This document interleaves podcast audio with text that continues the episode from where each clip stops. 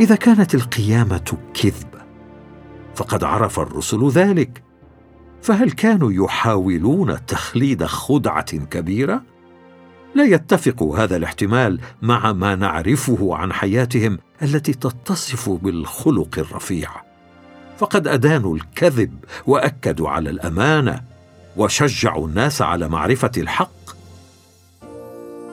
كتب المؤرخ إدوارد جيبون في كتابه المشهور تاريخ انحطاط الإمبراطورية الرومانية وسقوطها بأن نقاء أخلاق المسيحيين الأوائل مع بساطتها وصرامتها كانت أحد خمسة أسباب وراء انتشار المسيحية السريع ونجاحها.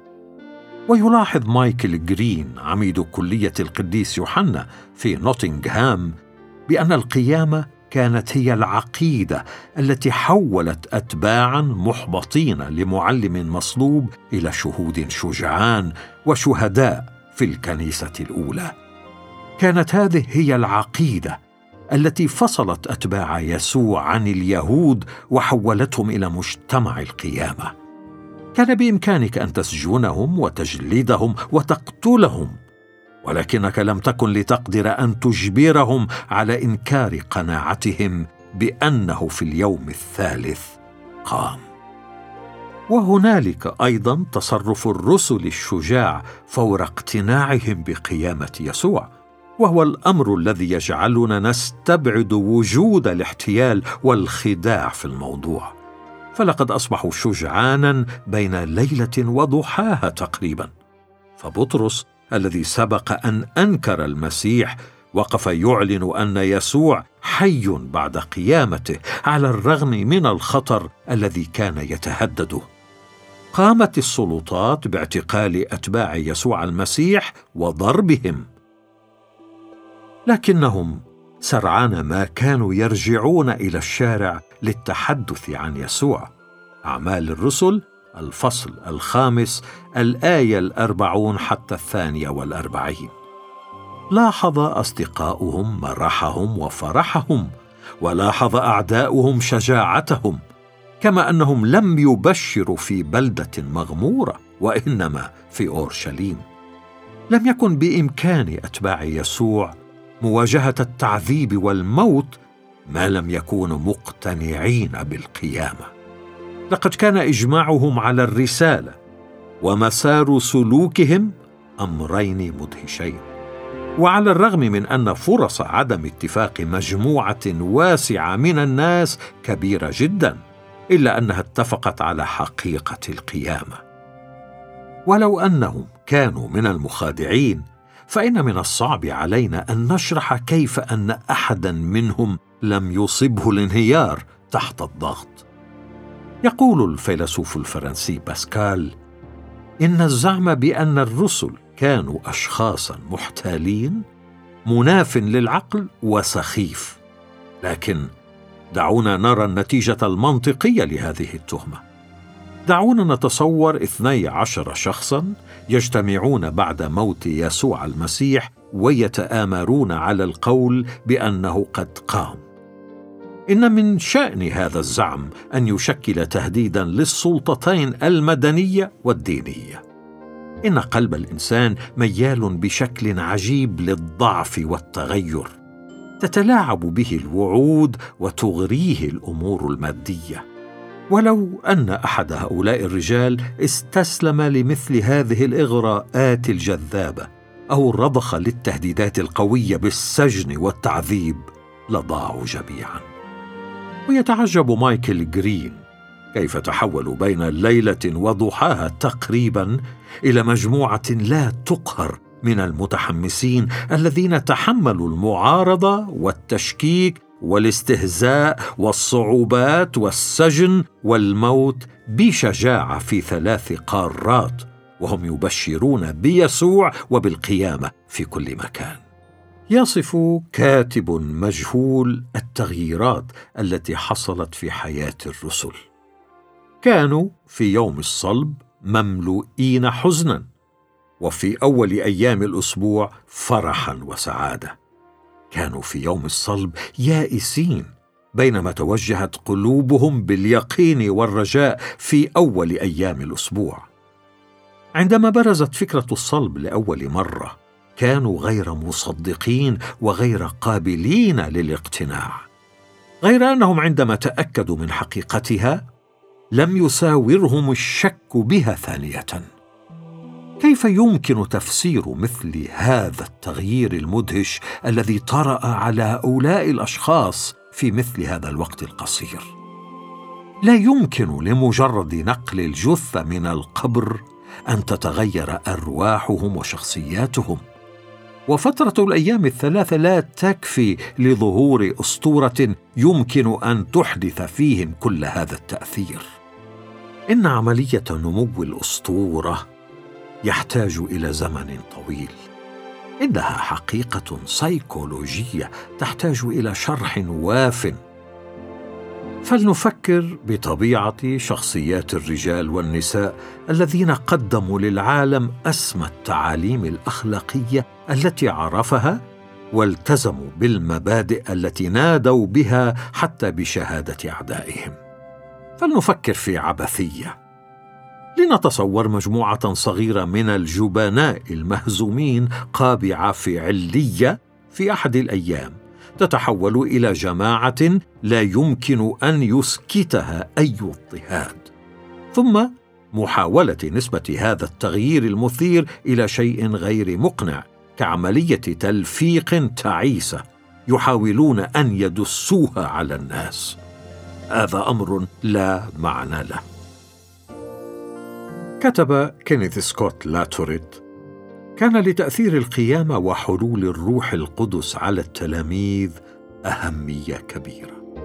فقد تحولوا من رجال ونساء محبطين يائسين يتحسرون على الأيام التي كانوا يرجون فيها أنه هو المزمع أن يفدي إسرائيل إلى مجموعة من الشهود المتحمسين. ويسأل بول ليتل هل هؤلاء الرجال الذين ساعدوا على تحويل التركيب الخلقي للمجتمع كاذبون من الطراز الأول أو مجانين موهومون؟ إن هذين البديلين أكثر صعوبة للتصديق من حقيقة القيامة ولا يوجد أي دليل مهما صغر لتأييدهما.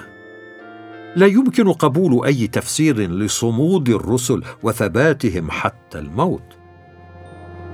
ورد عن اوريغن في الموسوعة البريطانية بأن بطرس مات مصلوبا بشكل مقلوب.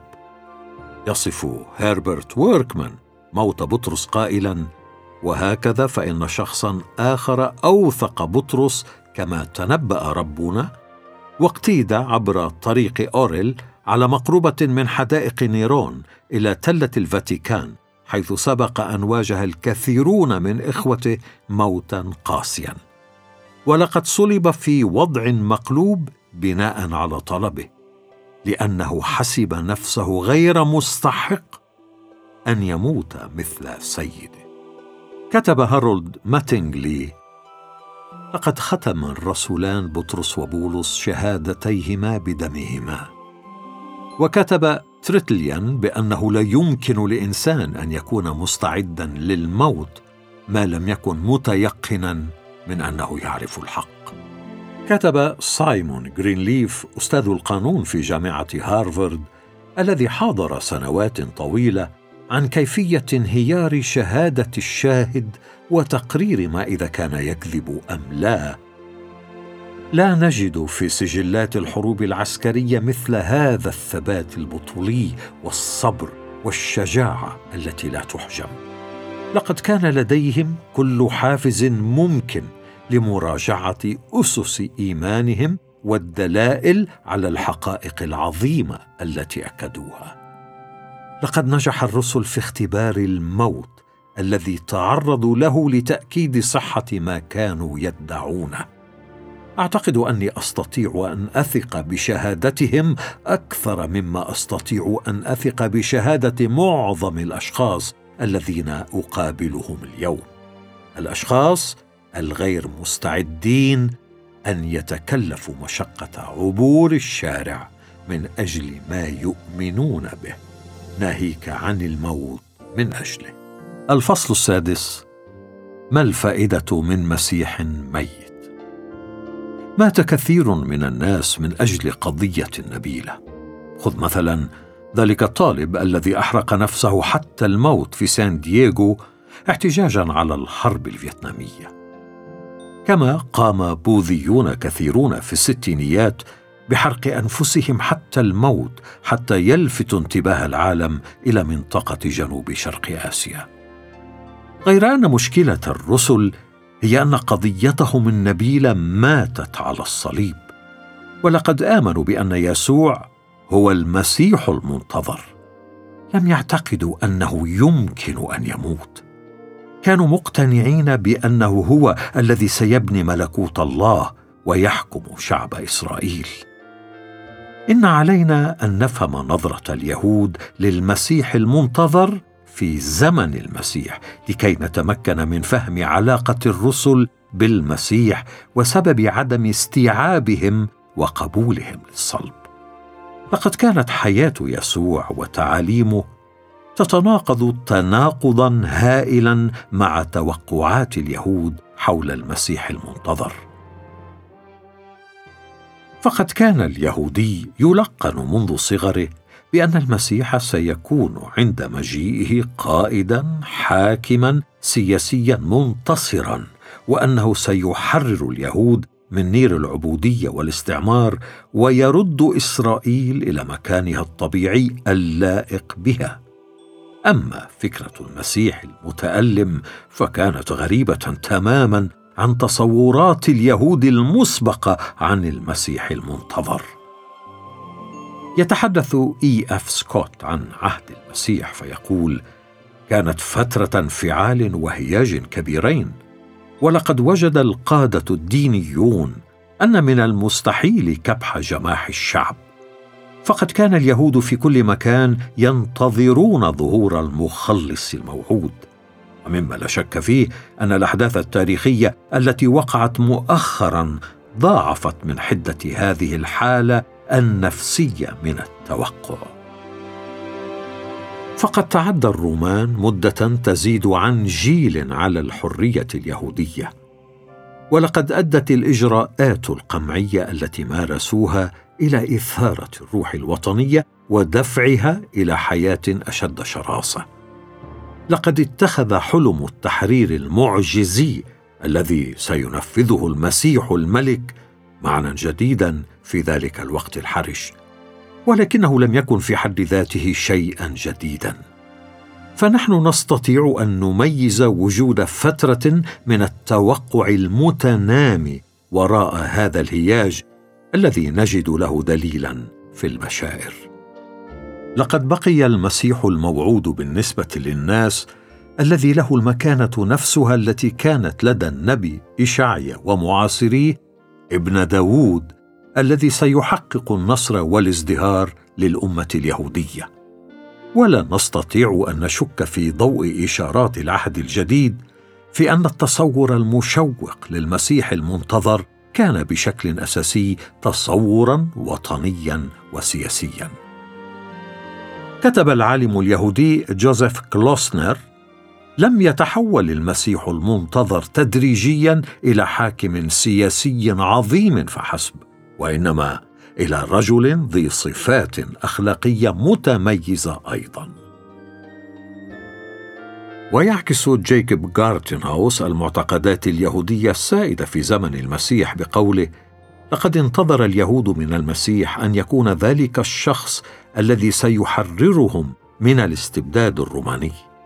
لقد كان الحلم المسياني المتعلق بالمسيح الموعود في أساسه حلما للتحرر الوطني.